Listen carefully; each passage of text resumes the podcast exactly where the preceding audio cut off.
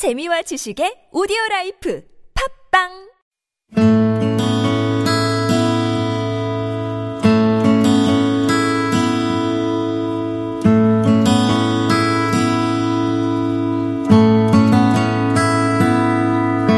가슴에 담아온 작은 목소리, 백쉰한 번째 이야기, 고 정익수 경장의 순직을 인정해 주세요. 지난 3월 14일 아들 잃은 부부의 애달픈 사연이 청와대 청원 게시판에 올라왔습니다. 진천경찰서 수사과 지능수사팀에서 근무하다가 2018년 4월 29일 위암으로 사망한 고 정익수 경장의 부모입니다. 이렇게 시작되는 사연이었는데요. 부서 이동 후 경찰이던 아들이 경무에 시달리다 암 선고를 받고 세상을 떠났는데 순직으로 인정받지 못해 가슴 아파하고 있었습니다.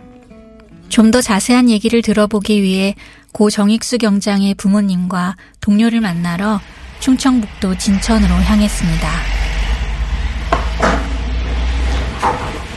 저는 진천 경찰서에서 근무하다가 위암으로 사망한 정익수의 아버지입니다. 정익수 엄마입니다.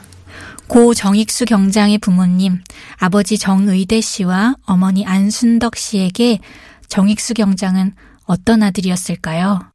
항상 소풍 갈 때도 하나 더 싸달라고 혼자 우는 아이들 도시락까지 챙기고 왜 이렇게 욕심이 없을까? 하여튼 남이 봤을 때 착하다고.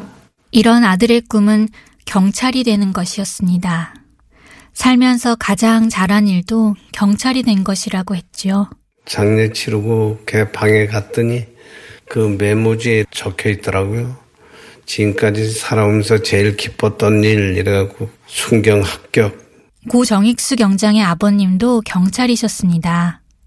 하지만 아버님께서는 아들이 경찰이 되겠다고 했을 때 반대를 하셨다고 합니다. 저도 충주 경찰서에서 32년간 경찰관 생활을 하다가 작년 6월 말로 명예퇴직하였습니다. 저는 반대를 했어요. 힘들거든요. 주야간 교대 근무, 뭐, 민원인들 문제 이래서 제일 힘든 게 이제 주야간 교대 근무를 하면 몸에 무리가 가고 항상 피곤하고 그렇거든요. 그래도 아들의 꿈을 꺾을 순 없었습니다. 100명 중에 한 명이 될까 말까 한 엄청난 경쟁률을 뚫고 경찰의 꿈을 이루었습니다. 경찰도 그때 100대 1로 됐거든요. 충북에. 전화가 왔더라고요. 말을 안 해요, 애가. 그래서 직감으로 어, 안 됐는가 보다. 그래 생각하고 응, 걱정하지 마. 아들 아직 젊으니까 내년도 있어. 그랬더니 우는 것 같더라고요. 왜? 그러니까 엄마 합격했어. 같은 길을 걷게 된 아버지와 아들. 과연 잘해낼까 하는 건 괜한 기우였습니다. 아들 정익수 경장은 잘 적응했습니다. 처음 발령지가 청주 사창지구대였어요. 그 학생들 뭐 음주 폭력 뭐 이런 거좀 제일 그 바쁜 그 지구대거든요. 야 할만하냐 이러니까 아빠 괜찮아요 뭐 할만해요 재밌어요 뭐 이러고 6개월 정도를 근무를 하다가 2년 동안 기동대 생활하고 그 다음에 이제 저 진천 경찰서 여기 발령받아서 상산지구대 5개월 근무하다가 지능범죄팀으로 불려 들어온 거죠. 그러다 정 경장은 지능팀으로 발령을 받았습니다. 지능팀은 워낙 업무 스트레스가 많은 부서라 다들 가기 꺼려하는 곳이었습니다. 한 발 앞서 경찰로 살아온 아버지는 아들의 고충이 어땠을지 짐작하고도 남았습니다.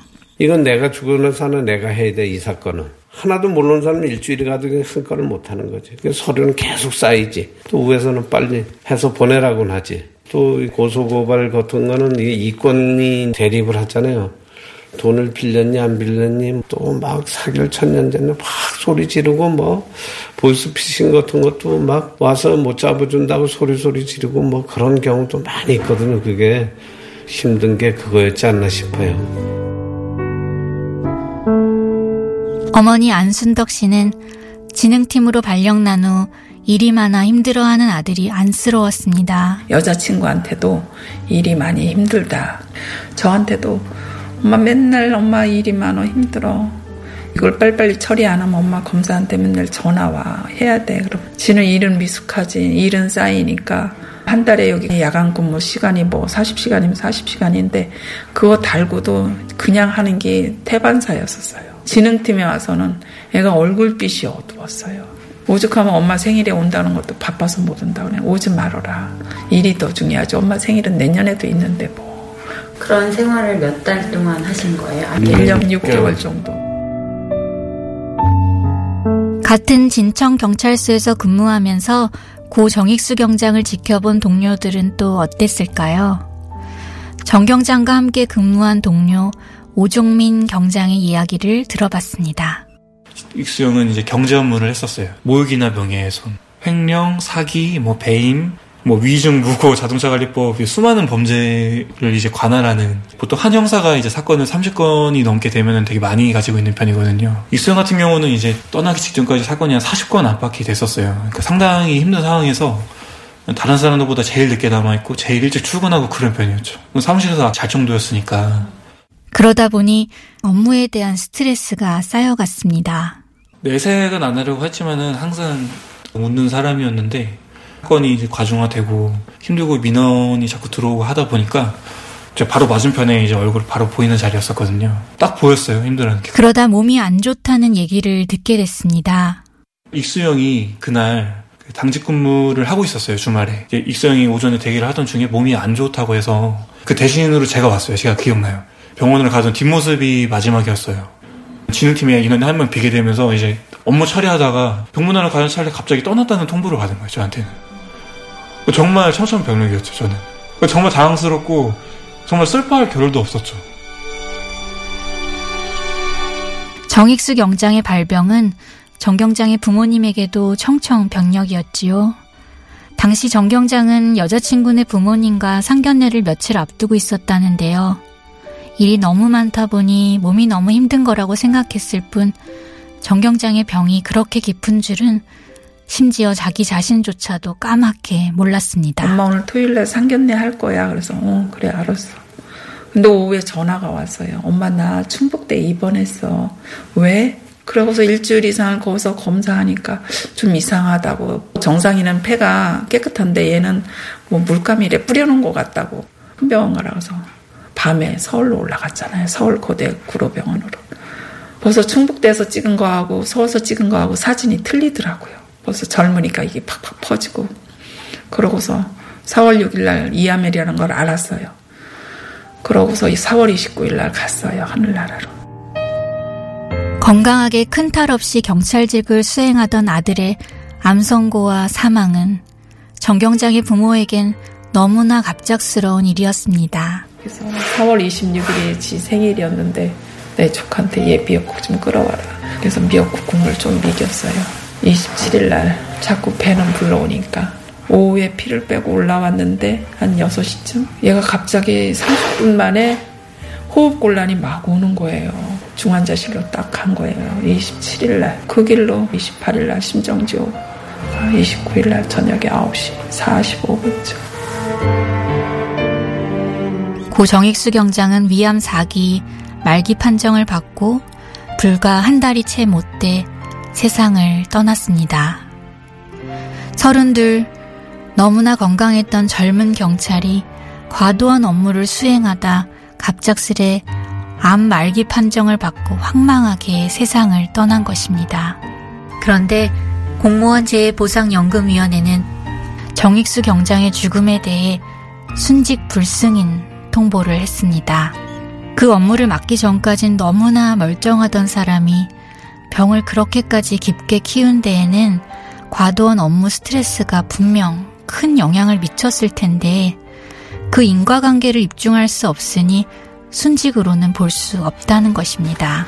순직 처리가 안 되는 이유가 유전적이나 체질적 생활 습관에 따라서 생기는 병이다 이런 식으로 해가지고 불승인 결과가 통보가 저한테 왔거든요. 근데 유전적으로는 저희 집안에 암 환자는 하나도 없어요. 저 치료 받은 사람도 없고 여기 현직 경찰관 하면서도 뭐 거의 경찰서 식당에서 거의 먹었죠. 근데도 뭐 유전적이다, 뭐 체질적이다 이렇게 얘기를 하는데 그건 조금 저희가 봐도 수긍이 안 가는 적이에요.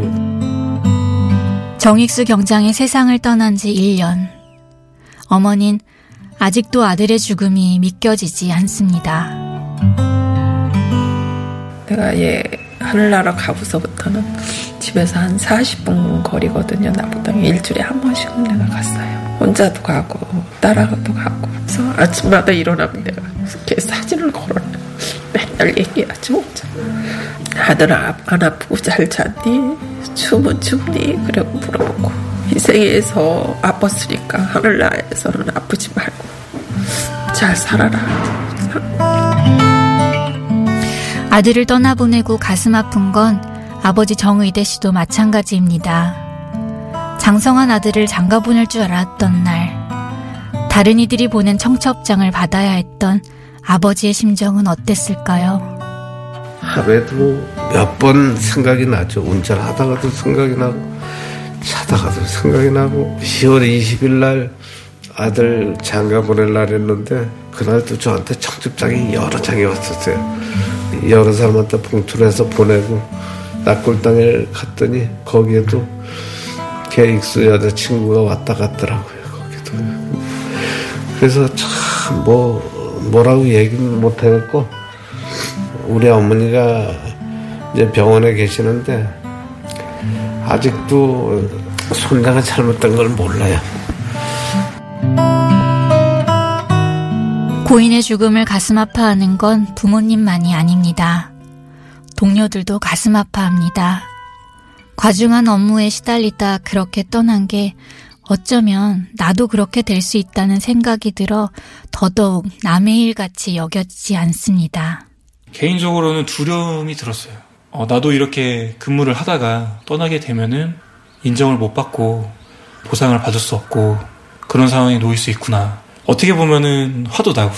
정말 억울할 것 같고 제가 익숙이라면 억울함을 풀어줬으면 좋겠고 그래서 오경장을 비롯한 동료들은 고인을 위해 더욱 간곡하게 탄원서를 썼습니다.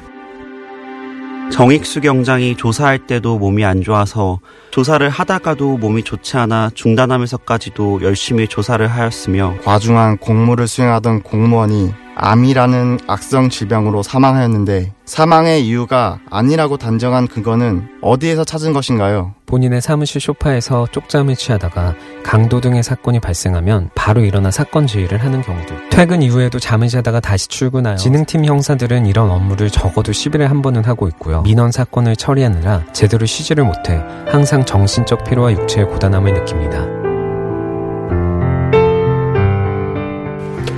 저 몸 아프고 그런데도 엄격히 따지면 그 당시에도 위암은 말기였잖아요. 그죠? 그때도 나와서 근무를 하다가 그렇게 된 건데 몸이 아픈데도 근무를 했다는 거 그것만 좀 인정해 줬으면 좋겠어요. 아들만큼은 다른 길을 갔으면 했을 아버지. 아들의 고충이 얼마나 컸을지 너무도 잘 알기에 더 가슴이 아픕니다. 고인의 아버지 어머니가 바라는 건 아들의 순직 인정을 통해 얻게 될 혜택이 결코 아닙니다. 아들이 살아 돌아오지 않는 한 억만금을 준다고 한들 무슨 소용이 있을까요? 두 분이 바라는 건 오직 경찰밖에 모르던 아들이 차가운 낙골당이 아니라 명예로운 현충원에서 잠드는 것입니다. 제발 바라는 거는 뭐 같은 경찰 동료로서 동생으로서 인정받아서 억울함이 풀어지고 모든 경찰관들한테 정말 열심히 일할 수 있는 그 의지를 심어줬으면 좋겠고 어, 재심을 통해서 인정받았으면 좋겠어요. 엄마들은 항상 그러잖아요. 어디 가도 남한테 못된 소리 듣지 말고 항상 출근도 조금 일찍 가서 네가 조금 더 잘하고 대신 네 권리는 뺏기지 말아라. 항상 내가 얘기를 하죠. 그때 우리 아들이 그 현충원에서 잠들게 고구만 바람입니다. 네이버에 아들 순직하면은 저희 아들 이게 뜹니다. 거기에서 좀 클릭하셔서 동의 좀 부탁드립니다. 가슴에 담아온 작은 목소리 백신 한 번째 이야기 고 정익수 경장의 순직을 인정해 주세요. 연출 천효진, 구성 방은영. 저는 이지선이었습니다.